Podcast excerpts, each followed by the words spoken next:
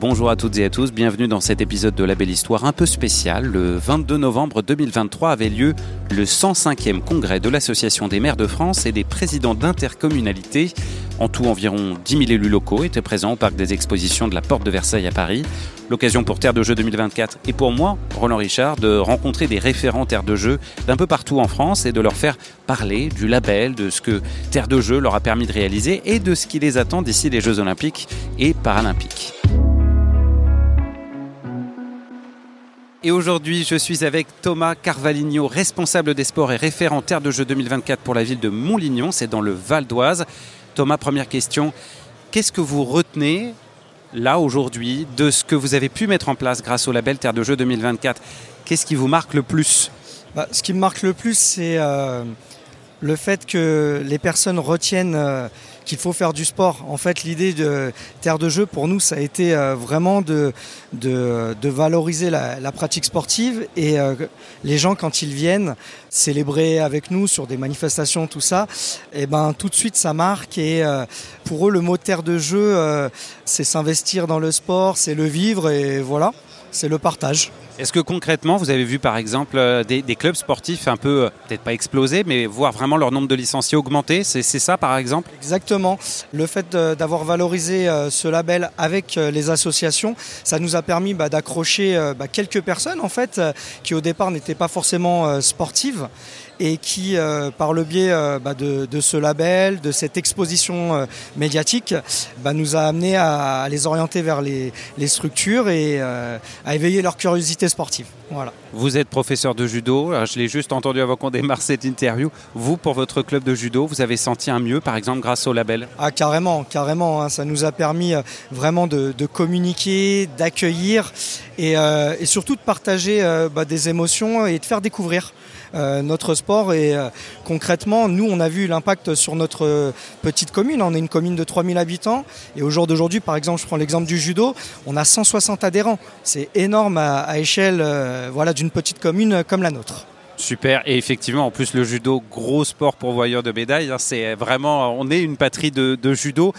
Quand est-ce que vous avez rejoint le, label euh, Terre de Jeux 2024 et pourquoi à l'époque c'était quoi l'idée? Alors euh, la date exacte je ne m'en rappelle plus mais ça fait euh, peut-être 2-3 ans.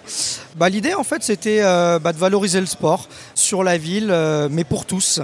Et on, voulait que ça soit une fête populaire parce que, effectivement, il y a 2-3 ans, on avait comme objectif les Jeux. Et pour nous, c'était important de mettre du sport dans le quotidien bah, des administrés de notre ville et surtout de, faire la fête et de, préparer tout ça. Et, et puis pour nous, c'est une grande réussite parce que ça nous a permis euh, vraiment de créer des événements voilà, où on a valorisé euh, cette communication. Donc euh, nous, on a, on a gagné sur tous les plans grâce à ça. Vous parlez de la fête, la fête arrive puisque les jeux, c'est maintenant, c'est vraiment bientôt. On est dans la dernière ligne droite. Qu'est-ce qui est dans les cartons à Montlignon Qu'est-ce que vous espérez organiser? Qu'est-ce qui vous rend le plus impatient? Bah nous, euh, l'idée euh, vraiment, euh, c'est de vivre avec les Montlignonnais et les Montlignonnaises bah, les Jeux. Donc du coup, on va organiser pas mal d'animations dites fête du sport. Il y a ce qu'on appelle chez nous la fête de la ville, mais qu'on transpose cette année sur une fête du sport où bah, là, l'idée, c'est que tous les gens puissent échanger, partager, s'amuser. Et puis bah, sur la période des Jeux, c'est de vivre ensemble bah, sur la ville des événements, partager, échanger, voilà. Il y a quelque chose que vous avez prévu en particulier Vous parlez d'événements pour la fête de la ville ou pour justement les célébrations. Il y a un truc qui vous tient à cœur. C'est peut-être pas encore complètement fignolé. Alors nous, déjà, on va mettre en place la SOP 2024. Donc euh, avec les scolaires sur les temps périscolaires, pas sur le scolaire. Sur le scolaire, on a les éducateurs qui interviennent. Donc ça, il n'y a pas de souci, qui font vivre le sport. Mais l'idée, c'est que le matin, avant l'école, le soir, après l'école et éventuellement le mercredi, qu'on puisse proposer d'abord aux enfants, parce que c'est notre public euh, vraiment euh, majoritaire. Et puis bah, derrière, c'est de faire un peu d'intergénérationnel, de faire venir les parents, mais aussi les grands-parents, parce que euh, le sport senior euh, sur la ville nous tient à cœur et on va euh, développer des actions notamment autour du sport santé. Dernière question, si je vous demande de me résumer en quelques mots ce qu'est ce label Terre de Jeux 2024 pour vous bah, Pour nous, c'est une visibilité. Déjà, c'est un accompagnement indirect sur le sport en général, le faire faire du sport et la proposition sportive. Voilà. Merci beaucoup Thomas Carvaligno, référent Terre de Jeux 2024 et responsable des sports pour la commune de Montlignon dans le Val d'Oise. Merci. Je vous en prie, merci à vous. Merci également à Laurie Rolla et Conrad Pinvin pour leur aide à l'enregistrement de ce podcast. On se retrouve très vite pour un autre épisode de La Belle Histoire. Prenez soin de vous.